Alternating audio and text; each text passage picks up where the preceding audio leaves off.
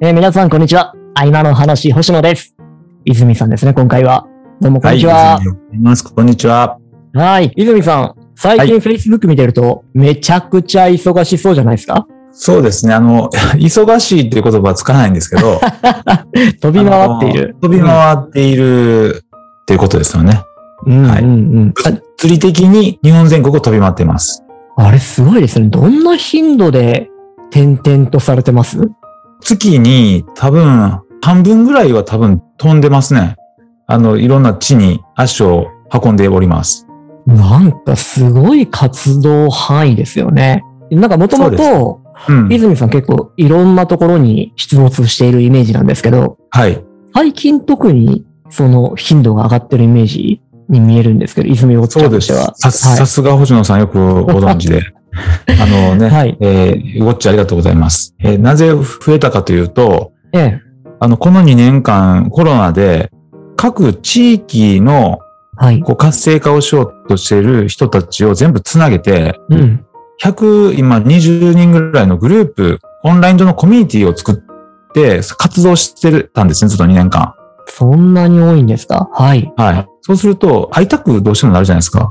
そうですね。オンラインだけだったらね。うん。で、会いたくなるっていうのと、あと、皆さんそれぞれの地で困ってることもあったりするので、うんうんうん。やっぱりお困りごとがあると、やっぱりちょっとこう何か手伝われへんかなって言ってみたくなったり、はい。まあ、その人となんかいろいろ話してるとアイデアが出てくるので、うんうんうん。アイデアを実現したくなるじゃないですか。なるほど。 そしたら押しかけたくなるんですよね。持ちかけに行くわけですね。 そうそうそうそそう。れができるんじゃなかろうおかと。せっかいを焼きたくなるわけですよ。はいはいはいはい。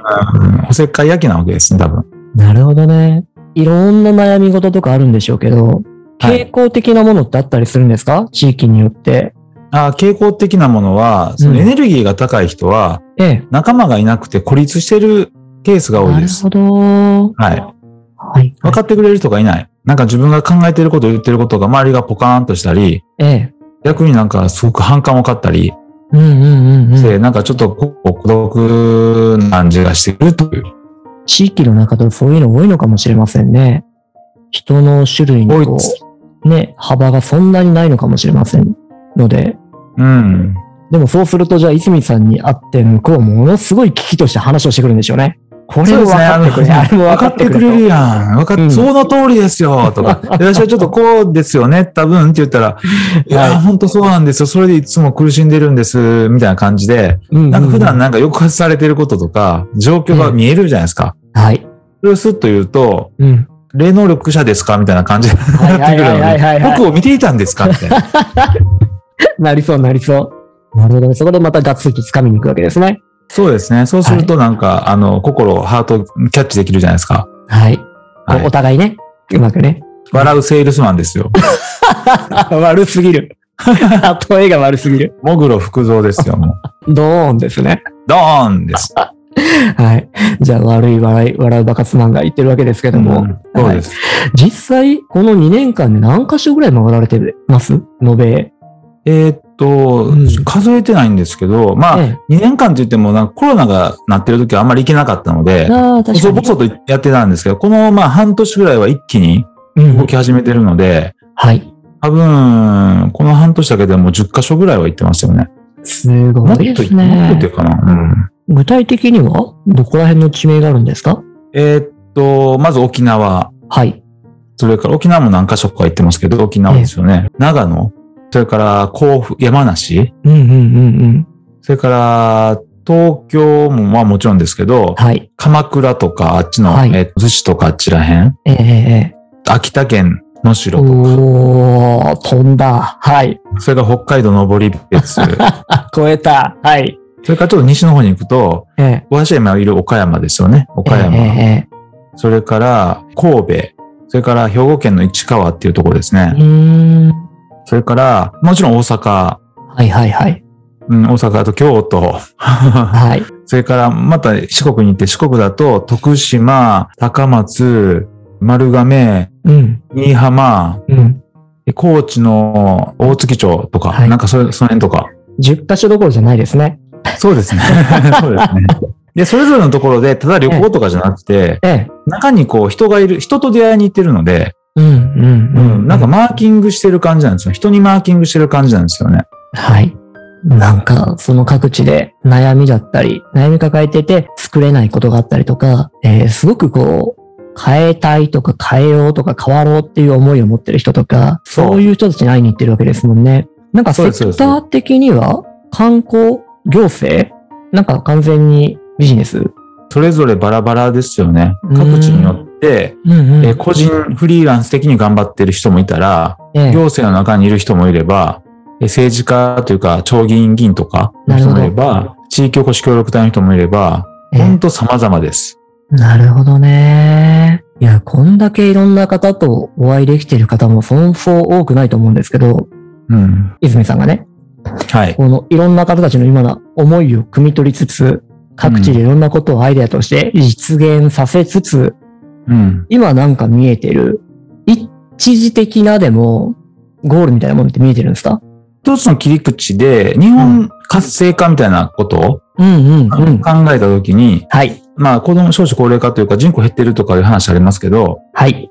人口を増やす画期的な方法がありまして、おー。これ何かというと、サブスク住民になるってことなんです。多多拠点サブスク住民になる。るってことなんですね。多拠点のサブスク住民。うんうんうんうん。つまり、えー星野さんだったら、えー今埼玉でしたっけ埼玉埼玉が、まあいるんだけど、例えば違う地域で、うん奄美のサブスク住民ですとか、はい。それがあのプラチナ住民ですとか、でうん今度神戸だったらブロンズ住民ですとか、はい。北海道だったら、えーシルバー住民ですとかって言って、まあランクがあるような感じにしておいて、うんうん。そうするとそこの得られるものはちょっとサービスが変わってきたりとか、うんうん。するんだけど、そこに自分が行ったら何泊か安く泊まれるとか、はい。うん、なんかそういうコワーキングしの設備を使えるとか、保育園も欲しいですね。そうそうそう、子供たちを連れて行ったらそういうところに子供たちも入りやすいとか、うんうんっていうような、そういうように多拠点にこう移動しながら、うん、こう住む人たちが増えてくるような。はいうん。なんか学校なんかも、うまいことデータとか情報の引き継ぎして、うんうん。並行して通えたりしたらいいですよね。そうそうそねえ。なるほど。え、そんな大掛かりな仕組う。 そう、そんな大掛かりな仕組みを、えー妄想しているといみう。見えてしまった。見えてしまいましたね。見えてしまったらやらざるを得ませんね、泉さやん。らざるを得ない。そういうことをやりたいと思っている潜在ニーズの日本人が、ええ。まあ、10%ぐらいいるような気がするんですよ。はい、はい、はい。そんなもんですよね。うん、1億2000万いたら1200万人ぐらいの人は、ええ。そういうふうに生きたいと思ってる人が1割ぐらいいるような感じがするんですね。うんうん、うん。多拠点で生きてみたいと。はい。うん、それも別を買うとかそうじゃなくて、うんなん。かそこの地域が自分のホーム、ただいまって帰れるところがはい。何箇所かあるっていう。うんうんうんうん。え素晴らしい発想っすね、それ。うん。もうそそられまくってます、僕は。あ、そうですか。はい。いや、そうなんですよね。実際今いろんな地域に行ってみても、結構いろいろと探すの大変だったりとかもするし、あと子供のことケアしてることが多いんですよね。あー、そうだね。うん、で、スポットで行っちゃうとなんかそこの良さって、まだまだ発掘しきれないので、ある程度の期間住みたいし、暮らしたいし、ね、それをただ一箇所には絞れないし、うん。うん。なんで、そのサブスク住人的な考え方はめちゃくちゃいいですね。うん。本拠地は関東だけど、サブスクで地方にいっぱい持つっていうのは結構出てきそうなイメージです。そうですよね。実現してれば。うん。なんかそういうのを国全体が推奨してあげるとか、えええあの、そういう働き方を、まあ会社も認めるとか、えうん、うん。うん。っていうのをどんどんしていけば、なんか人が動けば動くほど、多分経済って活性化すると思うんですよね。確かに。で、それで子供が増えていくんじゃないかと。そうですね。経そういう済のともあ面ると。して。子供増えるか増えないかちょっと置いといて、ああ、なるほどね。人口の減対策として、サブスク人口を増やそうってことなんですね。そうサブスク人口が増えると、一人がまあ言ったら分身の術みたいな感じになるので、はいはいはいはいはい。うん。その実質人口じゃなくて、うんうんうん。分身人口みたいな。なるほどね。え、でもこれを行政のシステムとしてやろうっていうわけじゃないんですかこれはひょっとして。これまあ最終的にはそれ行政の仕組みにしたらいいですよね。うーん。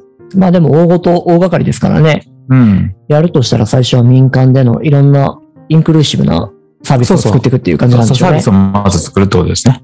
楽しみです。いつからやるんですか いつからとかもうやってるんですけど。あの、妄想してる段階でも準備なんですよ。はいはいはい。妄想という準備があって、こうやって話すっていう、次誰かに妄想を話してみるえで、星野さんみたいに騙された人が、え、騙されましたね。なんか、なんかやり始めるでじゃあそれで、なんかできそうなふ予予感をいっぱいさせて、はい。まあ勉強会をしたりとか、そういうツアーしたりとか、いいですねう。ん、してるうちに、あの、やり始めるっていうことかなと思うんですよね。はい。ちょうどね、僕も今、今っていうか今年中、うん。今年度中ぐらいかな。来年の3月ぐらいまでに、奄美でコワーキングを1個作ろうと思ってて、ああ、そうですか。で、コワーキングを予備校と併設して作りたいんですよ。うん。もともと予備校だけやってたんですけど、うんどうも勉強だけ教えてても、うん。違う感じがずっとしてて、うん。で、もっともっといろんな人に合わせるっていうことを、高校生のタイミングから、できれば中学生からやりたいですけどいいねで。すね。で、そこ、そしたら、らそこにコワーキング置いて、周りで観光で働きに来た大人、観光兼、だからワーケーションですね。で、働きに来た大人と、うん。その未来ある若者たちを出会わせておく。うなんんかそんなことやっておきたくて。いいですね。はいやっぱり、こう若いうちにコワーキングに触れるって結構大事だと思いますよ。そこに来る人たちと出会っておくっていう。雑種というか、なんかいろんな雑多な人たちの間にこう入ると、あ、こんな生き方あるんやとか、こんな人がいるんやっていう。はい。うん、小さい、まあ、小さい若いうちにね、見ておくと、やっぱり世界が広いなって分かれるんでね、やっぱりね。そうですよね。で、結構人のタイプも様々だと思うので、全員が一人のね、人にう、ん、こう、いいなと思うわけじゃないと思うので、うん。できる限りいろんな人が集まって、ある程度の接点が取れる場所っていうのはできるといいですよね。そうですね。えー、はい。今度あの、6月11日にコワーキングのセミナーするんですよ。日本中のコワーキングと、ええ企業のオープンイノベーションスペースの人たちで、だいたい10箇所ぐらいのところにプレゼンしてもらって、ええ、で、それに興味ある人を交流しようっていうような、オンライン、6月11日の18時から 2, 2時間セミナーするんですよ。オンラインですかオンラインです、オンラインです。行かしてください。あ、ぜひぜひ。いいですかはい、もちろんもちろん、案内送りますので。ありがとうございます。はい。 18時からですね、2時間。 18時からですね。 はい、今予定に入れました。はい、完全に私的な内容を番組に入れてしまって失礼しました。いいじゃないですか。皆さんもこれ聞いて、あ6月11日参加してみようみたいな。じゃあ、オープンを間に合うようにしなきゃですね。はい。はい、ありがとうございました。泉さんの最近の動き、最近というかここ2年の動きですね。全国の方々、回りながら見えてきたもの、少しお話しいただきましたが、ぜひまた今後も進捗を聞かせていただければと思っております。はい、喜んで。ではでは、本日はこんなところで一旦終了しようかと思います。またお聞きくださいませ。